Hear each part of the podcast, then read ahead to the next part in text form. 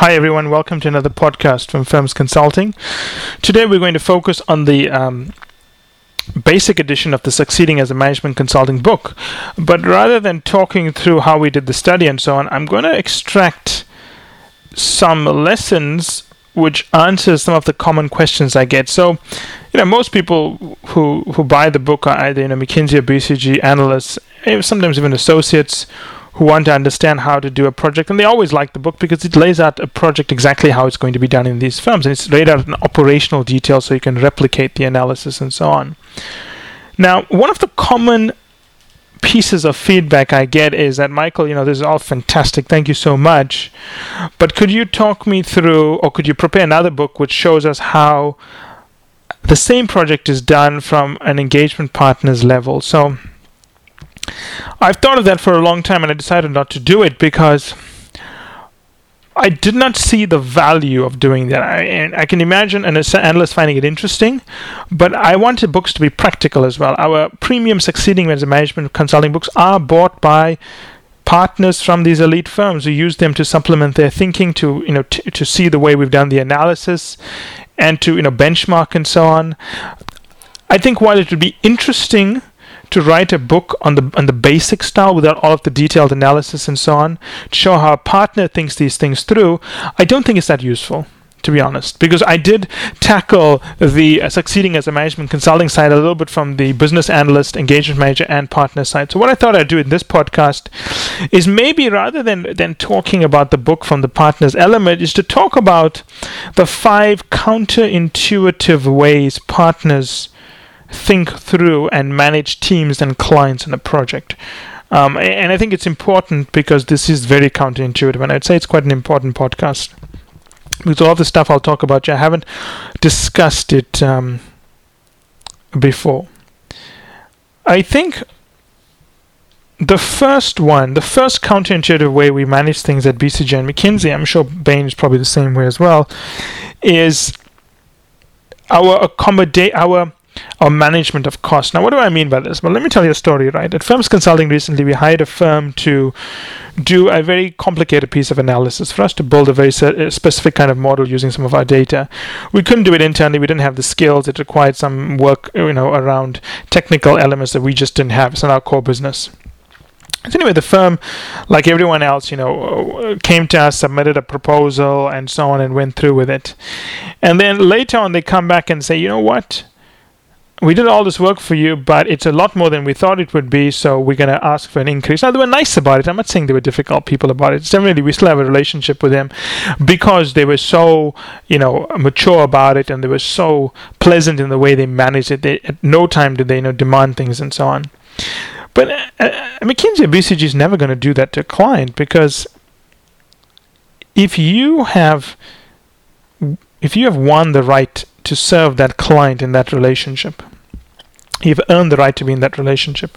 You earn the right to be in that relationship because of the value you've agreed to bring and the cost of delivering that value right now now pay attention to what i'm going to say it's important now let's assume uh, let's put the numbers quite small here right so you get a feel of things let's assume that a client paid mckinsey $50000 to do a study now, if McKinsey comes back and says, "Oh, it's going to cost us hundred thousand dollars," you're basically holding the client to ransom, right?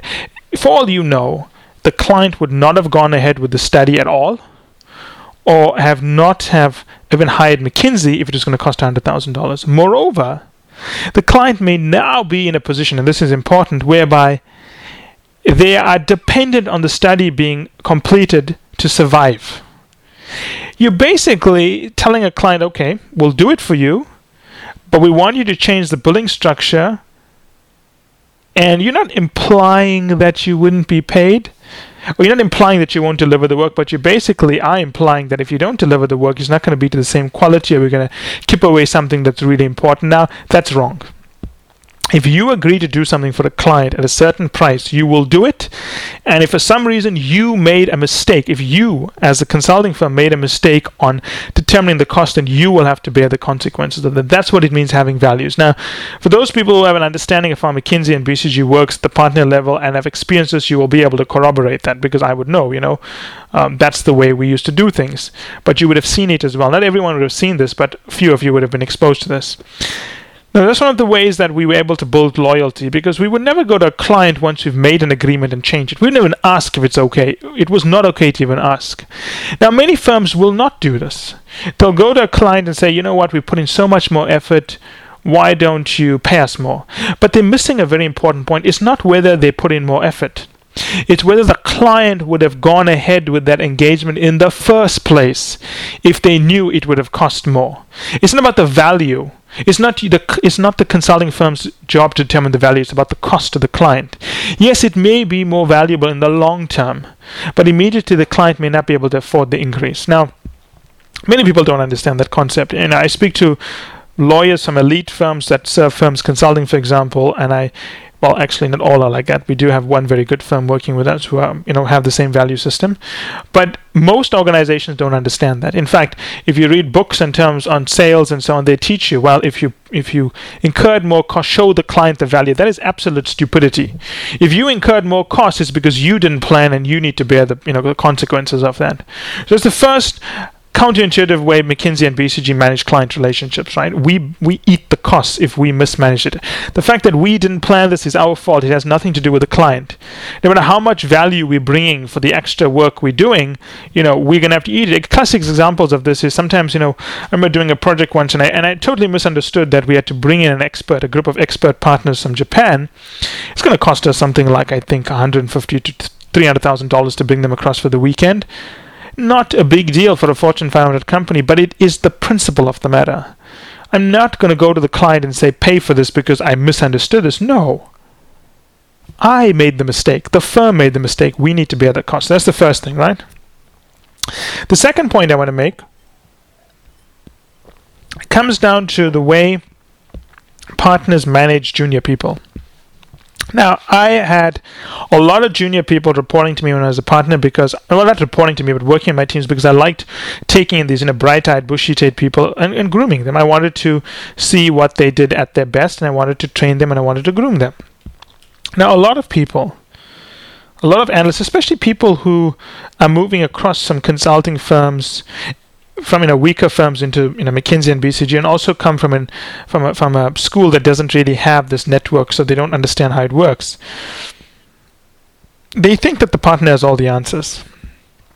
When a partner gives you work to do, he's giving you the problem. He's not giving you the answer. He's telling you do this or think about this. Now, a lot of junior people, what they'll do is they will go ahead, they'll think about what the partner said exactly, and they'll say, I don't understand it, I don't know what to do. Let me ask the partner what to do. Now, they miss understand their role. Their role is not to execute what the partner says, their role is to take the problem from the partner. Own the problem and come up with a solution and go take it to the partner and say, This is the problem, this is what I think is the right way to do it. Now, many of junior people, I would say many associates and engagement managers as well, misunderstand that. Your job is to own the problem, not own the implementation of the solution that you think the partner is presenting. The partner is involved in too many things. You know, there were times I was involved in five to six different engagements, and I do not have the time to get involved in all of the minuscule detail involved in your stream of work. So you come to me about a problem, I'll, I'll offer you suggestions of what I think you can do. But if you go ahead and just look at my suggestion and say, Michael, this won't work, this won't work, this won't work, what do I do now? I will fire you in two days and I have done that actually because it becomes a, a, very difficult process where the person is not actually being very helpful. You know, people say they want to help, but if you want to help the partner and do your job, that means own the problem, right? And that's a very counterintuitive way things are managed at McKinsey and BCG. You know, I'm not sure about the other firms, I can't really speak to them, but the point is that the partner expects you to own the problem. He doesn't expect you to be his best implementer You've got to own the problem and implement it, not just take his ideas and implement it, right? That's a second important counterintuitive way. Now, the third one is also very interesting. A lot of naive consultants, I think, think that when you do this big McKinsey study or BCG study, you're going to come up with this amazing, brilliant recommendation that's going to floor the client. That's not the way it works. I would say that when you think of a solution at the end of a study, don't think of it as one item. Think of it as many items plotted as a normal distribution. Now, bear with me. I'm gonna I'm gonna have to talk to you. What, I'm gonna explain what this means. So now, when I say many ideas plotted as a normal distribution, what I mean by that is that the solution is really one thing. If you tell a client the solution is you have to enter Russia, that'll solve all your problems. How in the world are you helping the client? No, you're not helping the client. What you should be doing is you should be breaking down that recommendation into a set of recommendations, which start off with the most basic insight, build up to the peak, the mean, and then start paring down as the recommendation starts being finished. So what I mean that I'll tell the client, okay, the first thing you have to understand here is that things as they are, not going to work. So that would, for me, would be the far end or the extreme left-hand side of the normal distribution. It's something very simple, you know, very tapered. Then I'll say, okay, things as they are not going to work. But the good news is that everything you're doing is right. It's just the fact that the markets you're in are dying or they I would know, plateaued or something, right? So I told them something a little bit more complex, a little bit more jarring. So you can see the curve starts rising. Then I'll say, okay, the reality is, yeah, you have to enter an emerging market. This is the only place where you can get the growth you want for the products you want without making major changes to them. You can see the curve starts rising. Then I'll hit them with the major issue. You have to enter the Russian market, one of the most notoriously difficult markets to sell consumer products because they don't even consumers don't even like paying with credit cards. So you have to have a distribution system that can accept cash. Then I'll then I'll talk them through. Okay, how do they do this? Okay our feeling is that for you to do this, you have to joint venture with a few companies. We've identified a few of them, and we feel you have to do it in a few urban markets where it's much better to control the movement of product. Now you can see that I've already hit them with the biggest thing, entering Russia. Now everything I tell them is is slightly lower, so we're moving to the other side of the distribution curve. Now as a partner, when I when I solve problems and I give it to clients, I always think of that distribution curve. It's not really a distribution curve; it's more like a ramp. You're ramping up the severity of the news slowly, and then you ramp it down slowly. Now, if you're ramping, if you just abruptly ramp it up, we're going to have to enter Russia. You have the client's not prepared for that. If you just ramp it down fast at the end, where you don't tell them what to do it, and the risks and the operational issues and the pilots and the phased approach, the client's not ready. Now, Third thing we do as partners is we always ramp things things up gradually and we ramp it up down very slowly. We never ever like this, which some people like doing is going in there and thudding this report on the table and saying, "We worked on this for two months, and you know this is what we found." You're just wasting time, and you're going to get shot if you do that. A policy of no surprise, which comes to my fourth lesson here, right?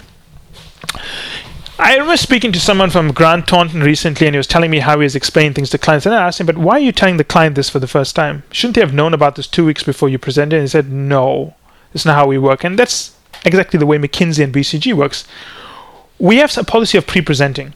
If I have a meeting with an executive two weeks from today, I will make sure that two weeks before that meeting, he's going to see everything that's going to be presented, he's going to understand it, and that meeting that we have two weeks from now is merely to make a decision, but not to understand the slides. The reason you want to do that is because if you have a meeting with seven people in there, no one in their right frame of mind is ever going to agree to anything you say until they understand what's in the slides right? That's obvious. That's you, you know that's common sense.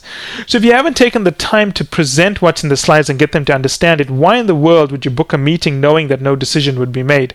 And in fact what kind of executive is going to agree to a decision that he doesn't fully understand? I mean he should be fired anyway.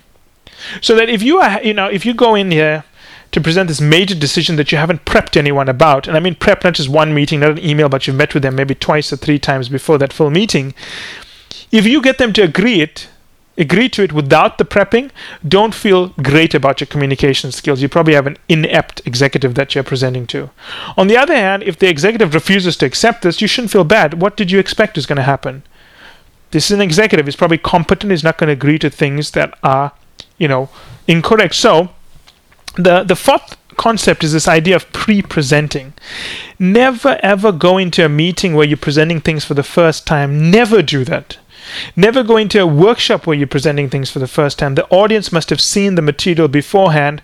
So the workshop doesn't become an opportunity for them to understand the material, but an opportunity for them to make a decision on material they already understand, right? That's like super important. It's presentation 101, but people tend to forget that. The fifth most important thing I would bring up here is don't have an ego. You know, a lot of people think, wow, you know, McKinsey, BCG partners, they have so much authority, so much power, no one challenges them. Hell no.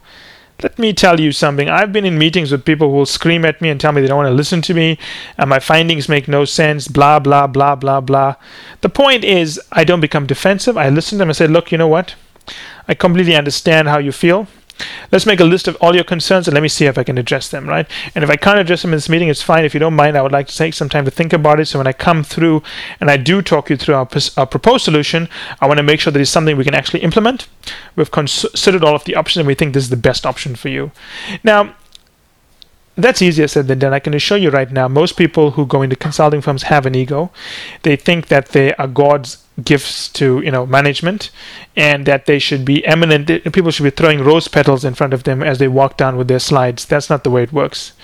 The best consultants that I've seen, you know, I think Kevin Coyne's a pretty good consultant in this regard.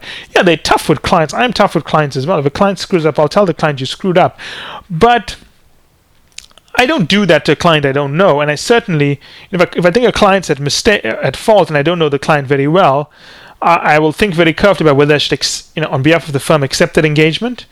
I'll think very carefully is the, if the client amenable to understanding his role in the screw up, and if it's none of that is possible, then I'll politely walk away. I'm not going to tell someone I don't know you're the problem. I mean, what's the value of that, right?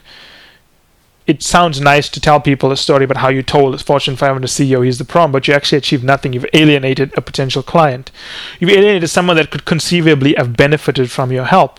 So this idea of not having an ego is very important. You know, sit there, take the pain, listen very carefully. Now, on the other hand, don't be a pushover. If you're sitting there and taking the pain, knowing full well that you can manage the relationship to a peer level, and it's a strategy to take the pain, I would say do it. If you're sitting there being screamed at, and you feel like crying. And you feel that oh my god i don't know what's going to happen. It's going to affect my confidence for the rest of my life. Then you have a choice. I wouldn't become defensive. I'd excuse myself from that situation. But the reality is that when people scream at you it's your choice whether you want to take it seriously or not I don't take it serious. I mean, I right now in firms consulting, I'll have people calling me and saying, "Oh, Michael, why do you do this? How do you run these things? Other you know services don't do it this way.